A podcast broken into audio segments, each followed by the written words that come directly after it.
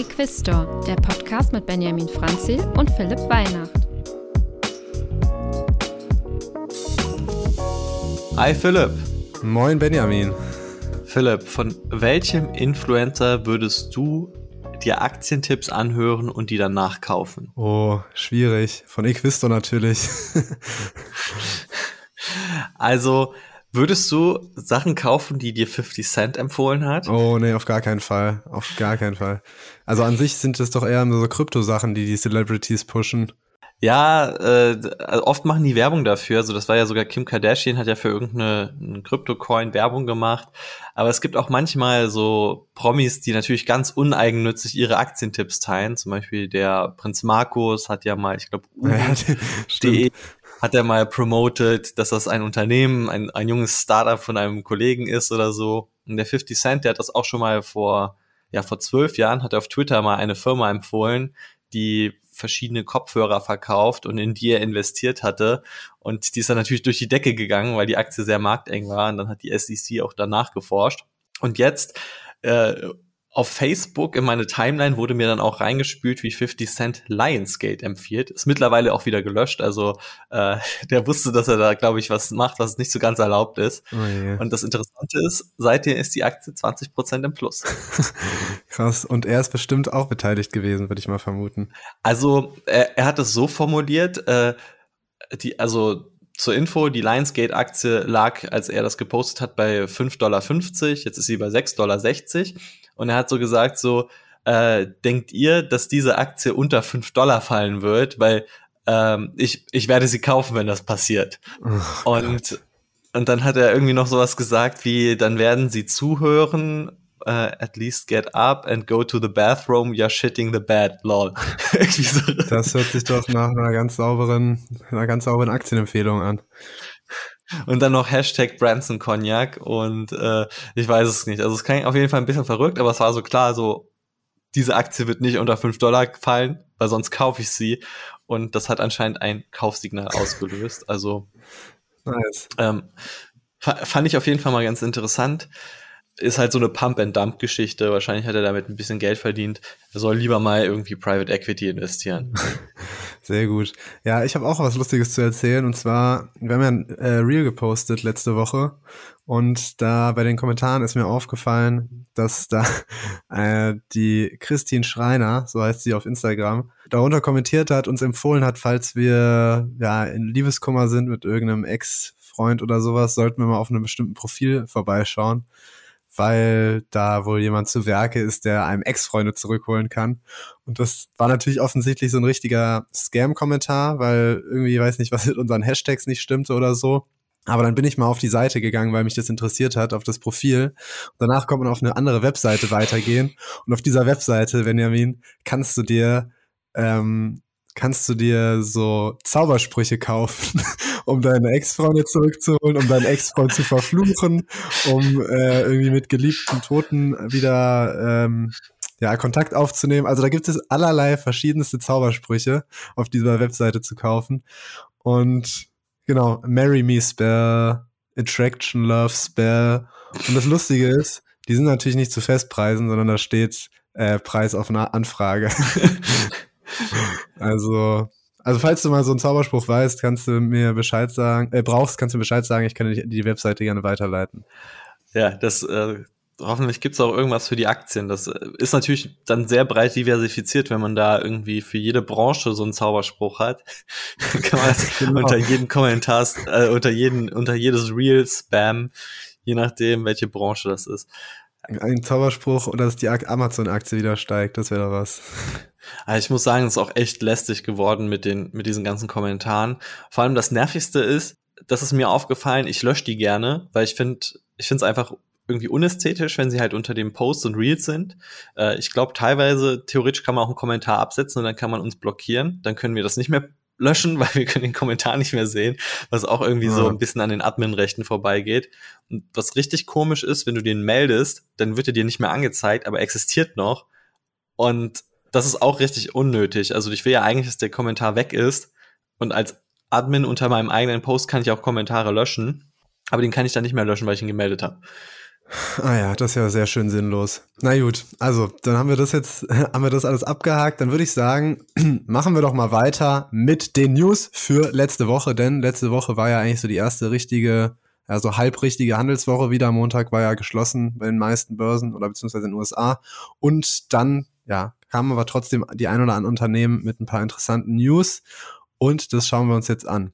Themen heute, ich gehe mal kurz drüber, haben wir Inflation in Deutschland. Ähm, wir haben ja Nachrichten zur Fed aus den USA. Dann Microsoft und ChatGPT, da gibt's auch ganz spannende Neuigkeiten. Bei Tesla gibt's was Neues, etwas Negatives. Äh, Salesforce und Amazon haben wir, Samsung und am Ende noch Lamp Weston. Bevor wir jetzt aber damit durchstarten, noch eine, eine andere wirklich sehr wichtige Meldung für dich, lieber Zuhörer. Wir haben bei uns auf Equistor jetzt ein neues Format ins Leben gerufen und zwar heißt das Aktien des Monats. Das ist ein monatliches Format, offensichtlich.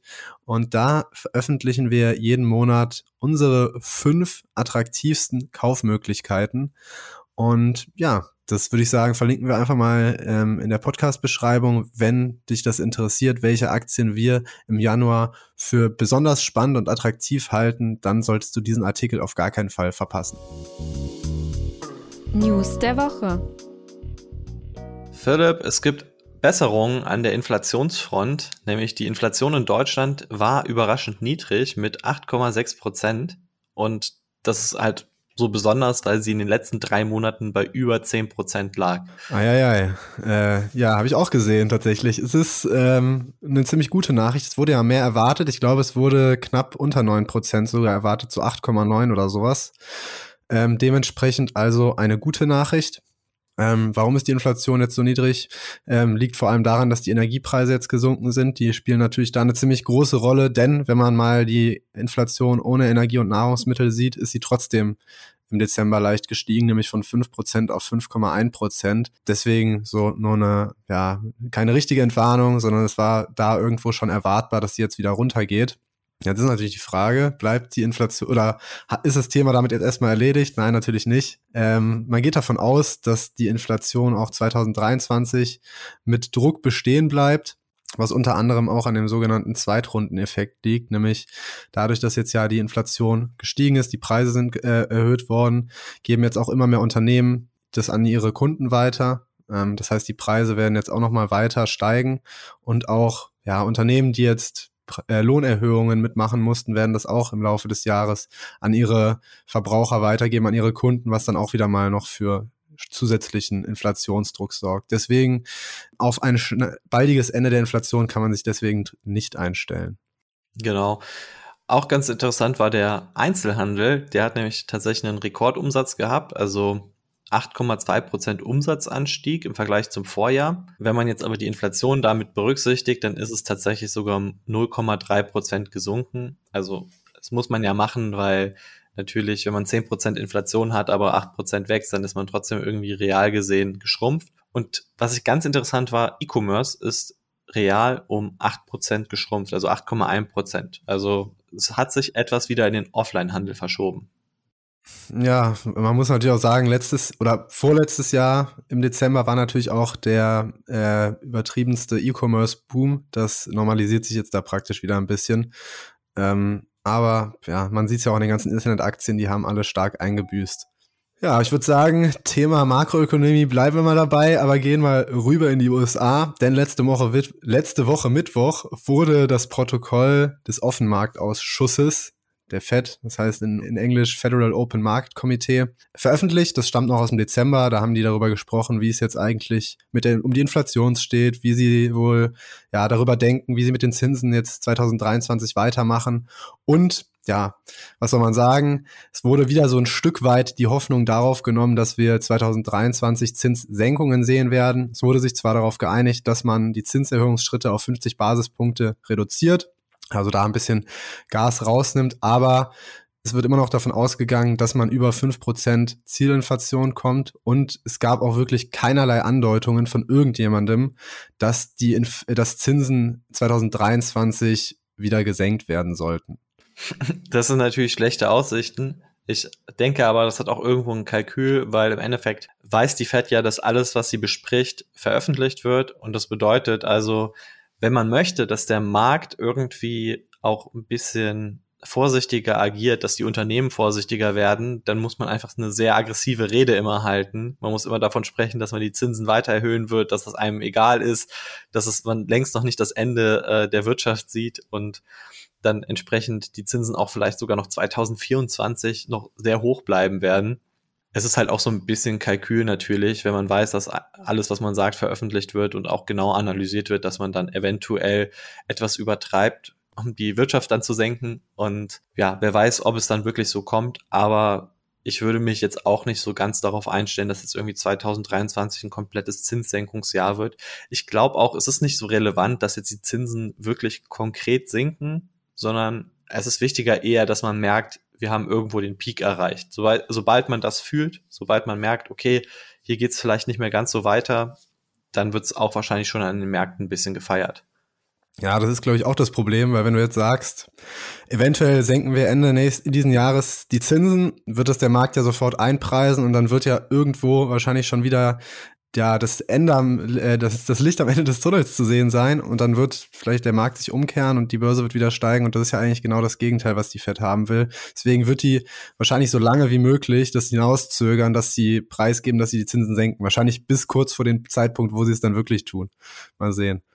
Genau, ich denke auch, dass das irgendwie so in die Richtung reinspielen wird, weil die Fed einfach darauf hofft, dass es wirklich mal einen richtigen Wirtschaftsrückgang gibt.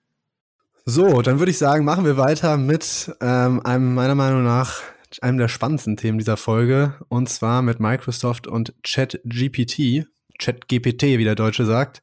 Und äh, ja, nachdem ChatGPT wahrscheinlich schon hunderte Leute arbeitslos gemacht hat, gibt's jetzt äh, eine ganz spannende News im, im Zusammenhang mit Microsoft, denn ich weiß nicht, ob du es weißt, lieber Zuhörer, Microsoft ist ja in OpenAI investiert. Das ist ja die Firma hinter dem äh, Chatbot. Und ja, die sind mit einer Milliarde da investiert und haben schon damals, als sie das Investment getätigt haben, da wurde ja auch schon an dem, an dem Chatbot gearbeitet, einen Vertrag ausgehandelt, dass man diesen ja, Chatbot irgendwo auch in den Microsoft-Produkten benutzen kann.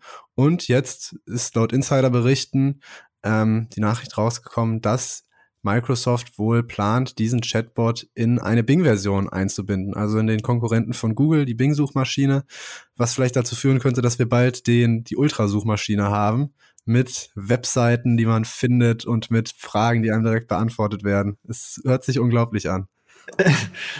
Also ich habe da ein bisschen mal drüber nachgedacht, weil viele Leute jetzt auch gerade in unserer Community dann so ein bisschen darüber spekuliert haben, ob jetzt das Ende von Alphabet angekommen ist, ob Alphabet jetzt Probleme bekommt. Und die Sache ist, hatte ich auch schon damals, als wir ChatGPT mal so ein bisschen hier vorgestellt haben im Podcast gesagt, im Endeffekt ist das nicht so viel Neues. Also Google hat schon seit 2019 Google Bird integriert. Seit 2020 ist das eigentlich bei fast jeder Google-Suche verwendet.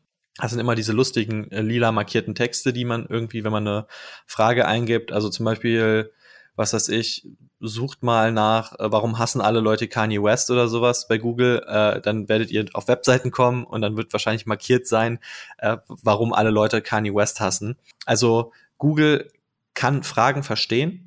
Das Einzige, was Google bisher noch nicht machen kann, ist Antworten selber zu formulieren. Und das ist halt der Unterschied, den ChatGPT kann.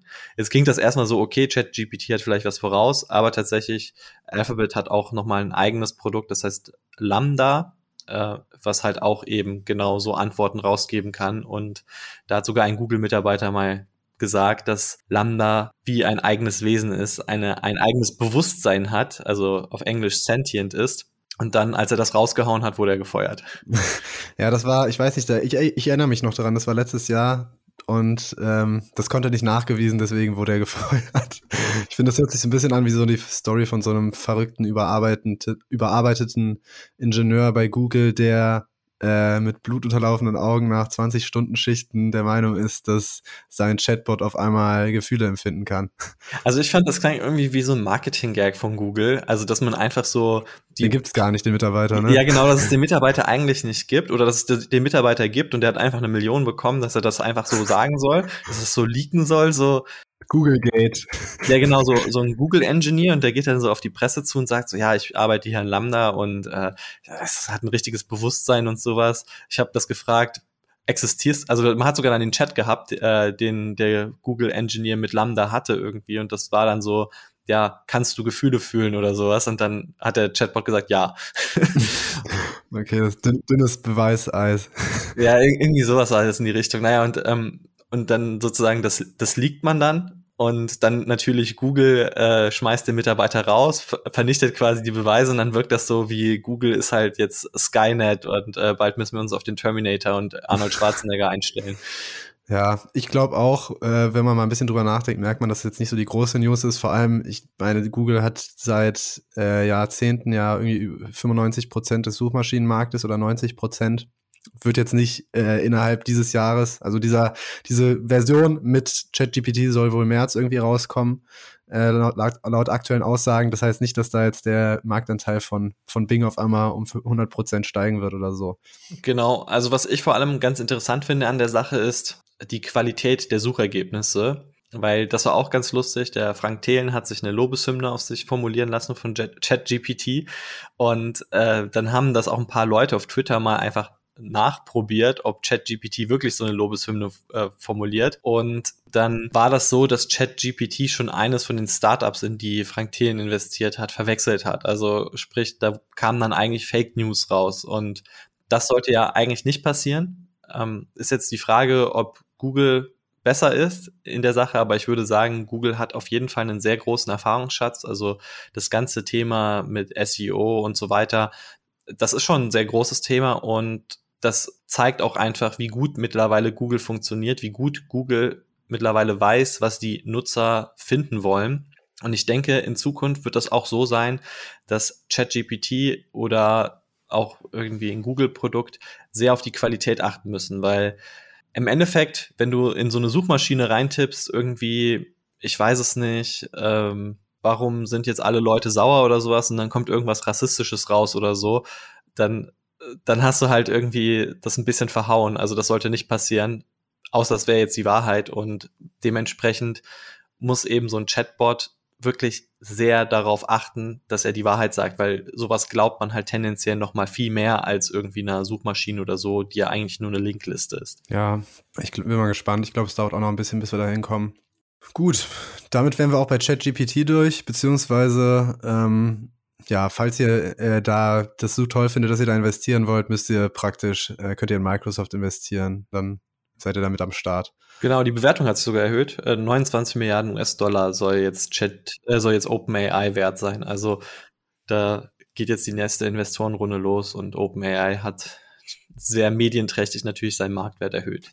Ja, würde ich auch sagen. Gut getimt. Wie viel waren es denn vorher? 14 Milliarden, jetzt 29. Oh ja, kurz mal verdoppelt. Das ist doch nett. Da freut sich Sam Altman. So, wer sich nicht freut, ist Elon Musk. 1A Überleitung. Äh, denn Tesla ist eine der schlecht performendsten Aktien von 2022 gewesen. Haben sie, finde ich, im zweiten Halbjahr einfach nochmal sehr gut rumgerissen, das Ruder, dass sie da nochmal den richtigen Absturz gemacht haben. Und zum Jahresende, beziehungsweise jetzt zum Jahresanfang, kamen ja auch nochmal schlechte Nachrichten raus, nämlich äh, zu den Auslieferungszahlen im letzten Quartal 2022. Die liegen nämlich, lagen nämlich, ja, ich würde sagen, schon relativ deutlich unter den Erwartungen. Es wurde erwartet, dass 420.000 Fahrzeuge ausgeliefert wurden. Es waren am Ende nur 405.000.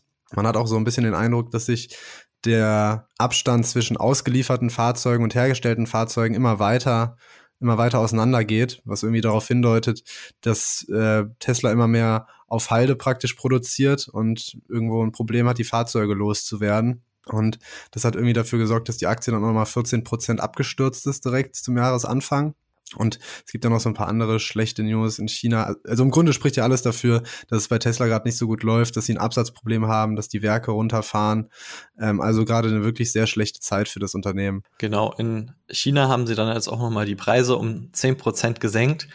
Das macht man ja so, wenn man äh, quasi sich von Nachfrage nicht mehr retten kann, dass man einfach mal die Preise senkt, um zu zeigen, dass man noch mehr Nachfrage haben möchte. Das ist jetzt das zweite Mal in drei Monaten gewesen und die Aktie ist jetzt auch schon quasi wieder fünf Prozent gefallen. Ich muss sagen, ich bin richtig froh darüber, weil nämlich meine Prediction, dass Tesla mindestens 50 Prozent fällt, die ist schon zu so ungefähr einem Drittel wahr geworden.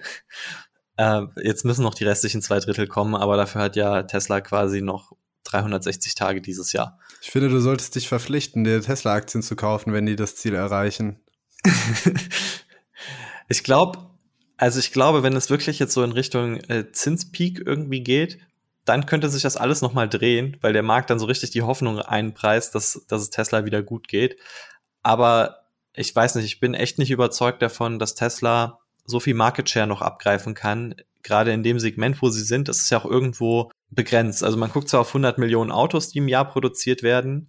Theoretisch könnte Tesla 100 Millionen Autos produzieren, aber das Problem ist ja irgendwo in der Preisklasse, in der sie eigentlich konkurrieren, da sind es vielleicht dann nur 10 Millionen Autos oder so, die produziert werden. Da haben sie schon ihre 15% Market Share. Und das, das macht schwierig. Also äh, ich bin mal gespannt, ob sie es schaffen, da noch weiter Market Share abzugreifen. In den USA ist zum Beispiel auch der Absatzmarktanteil runtergegangen von Tesla. Man muss aber auch sagen, Tesla ist jetzt nicht der einzige Automobilhersteller, der Probleme hat.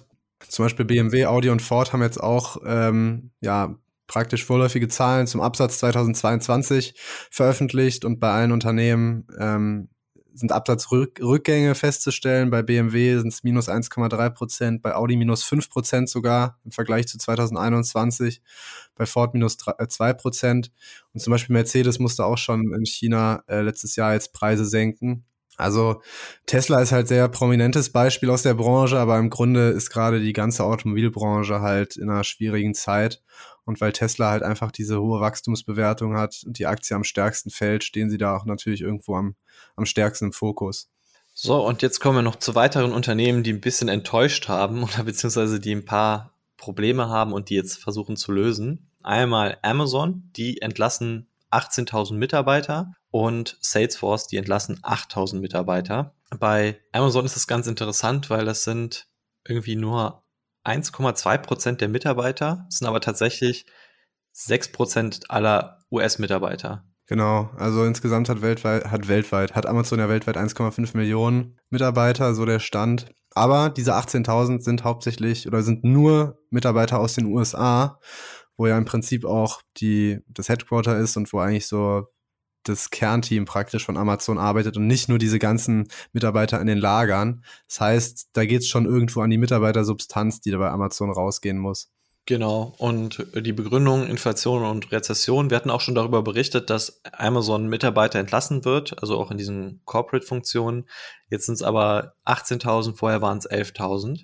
Und bei Salesforce, da ist das so, die entlassen 8000, weil sie sich eingestanden haben, dass sie während der Pandemie zu viele Leute eingestellt haben. Ich glaube, das ist auch eigentlich das grundsätzliche Problem bei fast allen Tech-Konzernen, dass man einfach während der Pandemie gemerkt hat, okay, der Umsatz wächst richtig krass, dann stelle ich mal richtig viele Leute ein und versuche irgendwie noch mehr Wachstum zu generieren und dann, wenn das Wachstum aber plötzlich zurückgeht, dann merkt man, oh, wir haben eigentlich unsere ganzen KPIs pro Mitarbeiter total verschlechtert und jetzt werden die Mitarbeiter wieder abgebaut.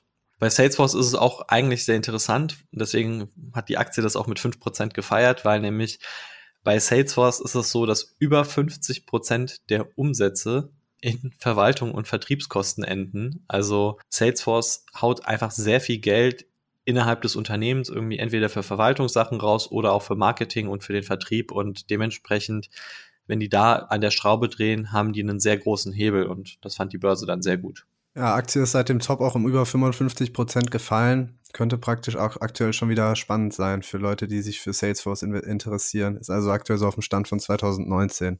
Machen wir weiter mit Samsung. Äh, auch bei Samsung lief es nicht so gut im letzten Jahr. Ähm, letzten Quartal 2022 mussten sie einen Gewinneinbruch von 69 Prozent verzeichnen. Das ist das schlechteste Ergebnis seit acht Jahren. Und ja, es wird jetzt so ein bisschen auch als schlechte Vorhersage für die ganze Technologiebranche gesehen, denn ja, Samsung ist da ja auch als großer Zulieferer aktiv und was da alles noch dahinter kommt, das wird dann mit Sicherheit ähnlich schlechte Ergebnisse haben. Die Aktie ist allerdings um 1,4 Prozent gestiegen, weil da irgendwo das schlechte Ergebnis auch schon erwartet wurde und dann eventuell auch nicht so schlecht war, wie man es vielleicht gedacht hat.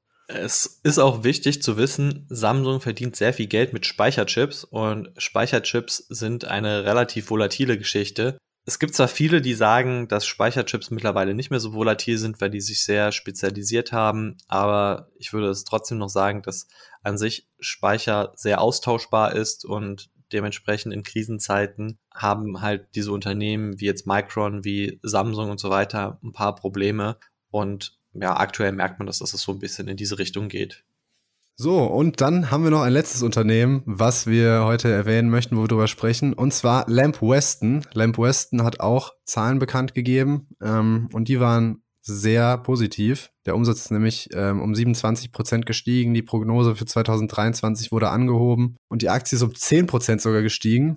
Was macht Lamp Weston? Lamp Weston ist im Prinzip der weltweit größte Hersteller für Kartoffelprodukte. Ähm, die beliefern beispielsweise McDonalds, aber auch so im Einzelhandel, wenn man so Curly Fries im Supermarkt kauft, in der Tiefkühltruhe könnten die von Lamp Weston sein. Und die, das Spannende bei der ganzen Sache ist eigentlich, äh, dass wir die natürlich äh, vor diesem starken Kursanstieg empfohlen haben. Nee, Spaß. Also die hatten wir im Newsletter vor ein paar Wochen, haben wir die mal vorgestellt. Deswegen ist uns die dann ins Auge gefallen, weil die ja so gute Ergebnisse geliefert hat und an sich auch einfach ein spannendes Unternehmen ist. Genau, also das Unternehmen gibt's noch gar nicht so lange, ist nämlich erst vor sieben Jahren per Spin-off an die Börse gekommen. ConAgra, das war die Muttergesellschaft, ist so ein Tiefkühlkonzern. Und als ich in den USA war, habe ich dann auch immer so ein bisschen jede Verpackung umgedreht und ConAgra sieht man schon sehr oft dort. Das fand ich dann interessant. Äh, die ConAgra-Aktie ist tatsächlich nicht so gut gelaufen. Und Lamb Weston habe ich dann etwas später entdeckt, fand ich aber auch sehr spannend. Ich finde auch, die sind ein ziemlich innovatives Unternehmen, weil wenn man jetzt mal so dran denkt, was zum Beispiel einer der Großabnehmer von Lamb Weston, nämlich McDonald's, macht, die sind auch eigentlich relativ innovativ, was in Richtung dieser Kartoffelprodukte immer angeht, weil Lamb Weston quasi diese Innovation immer an McDonald's liefert und dann hat McDonald's wieder einen neuen Marketing-Gag. Also ich finde, man merkt das so ein bisschen. Es gibt bei McDonald's ja diese ähm, Griffelkartoffeln und dann gibt's ja diese Curly Fries zum Beispiel, die sind ja so ein Klassiker, der immer wieder irgendwie abwechselnd kommt. Dann hatten die aber auch jetzt schon irgendwie so Pastinaken-Pommes probiert, Süßkartoffel-Pommes. Das sind alles so Ideen, die von Lamp Weston kommen. Jetzt habe ich auch neuerdings gesehen, gibt's bei Subway so ähm, Crispy Fries. Also die finden immer wieder neue Sachen. In den USA gibt's da alle möglichen Perversionen. Es gibt auch so Soßenhalter, in denen dann, also die aus, aus Pommes gemacht sind, so praktisch. Das habe ich schon gesehen. Oh nee, aus Pommes habe ich nicht gesehen. Soßenhalter aus Pommes. Ja, eher so Soßendüppchen, wo du dann so die Soße reinmachst. Die sind aber aus Pommes, also die sind essbar. Also nicht aus Waffel, sondern aus, aus Pommes. Und das heißt quasi, du kannst deine Soße nachher komplett mit Ketchup oder Mayo getränkt dann essen. Also es gibt alle möglichen Ideen und ich denke, da, da wird es auch noch die größten Verrücktheiten. Philipp hat es wahrscheinlich nachgesehen. Nee, ich habe gerade gesehen, es gibt einen Soßenhalter, den du dir im Auto an die Beifahrerscheibe mit so einem Saugnapf dran kleben kannst. kannst du dann von links auch noch dir eine Soße reinzimmern. Ja, also ich glaube, da gibt's alle Perversionen wieder. Da wird es auch so viele Sachen geben. Also man, man kann es so frittieren, man kann es auch nicht frittieren, man kann es backen, man kann es, äh, man kann es lieb haben. Also ich weiß es nicht. Da wird es auch richtig viele kreative Sachen geben und Lamp Weston, die erfinden das alles. Die haben das so ein bisschen unter Kontrolle und da bin ich eigentlich ganz happy drüber, dass es dieses Unternehmen an der Börse gibt. Kann man sich mal gerne ansehen. Ist auch so ein kleiner Favorit für Dividendenwachstum, weil die recht wenig Dividende bisher vom Gewinn ausschütten. Genau, hat zwar noch nicht so eine lange Historie, weil es eben noch nicht so lange an der Börse ist, aber das Wachstum ist ganz gut. Die Ausschüttungsquote ist auch relativ moderat, das Wachstum ist stabil. Ich würde sagen, wen das noch mehr interessiert, der kann auch gerne mal bei uns nochmal in der Watchlist reinschauen. Da ist das Unternehmen ja drin, falls ihr das letzte Mal vielleicht übersehen habt oder so, oder wenn es euch jetzt besonders interessiert, kann man da nochmal genauer nachschauen. Ja, würde ich sagen, sind wir für diese Woche durch. Benjamin, hast du noch irgendwas, äh, möchtest du noch irgendwas sagen? Ja, lieber Zuhörer, du kannst uns unterstützen und zwar mit einer ganz einfachen Sache, nämlich indem du dem Podcast folgst und ihn bewertest. Das würde uns enorm freuen. Und natürlich, indem du beim nächsten Podcast auch wieder uns zuhörst, was wir so für spannende Sachen über die Aktienwelt zu erzählen haben. Sehr gut. Dann einen super Start in die Woche, lieber Zuhörer, wünschen wir dir. Mach's gut. Bis dann. Ciao. Bis dann. Ciao.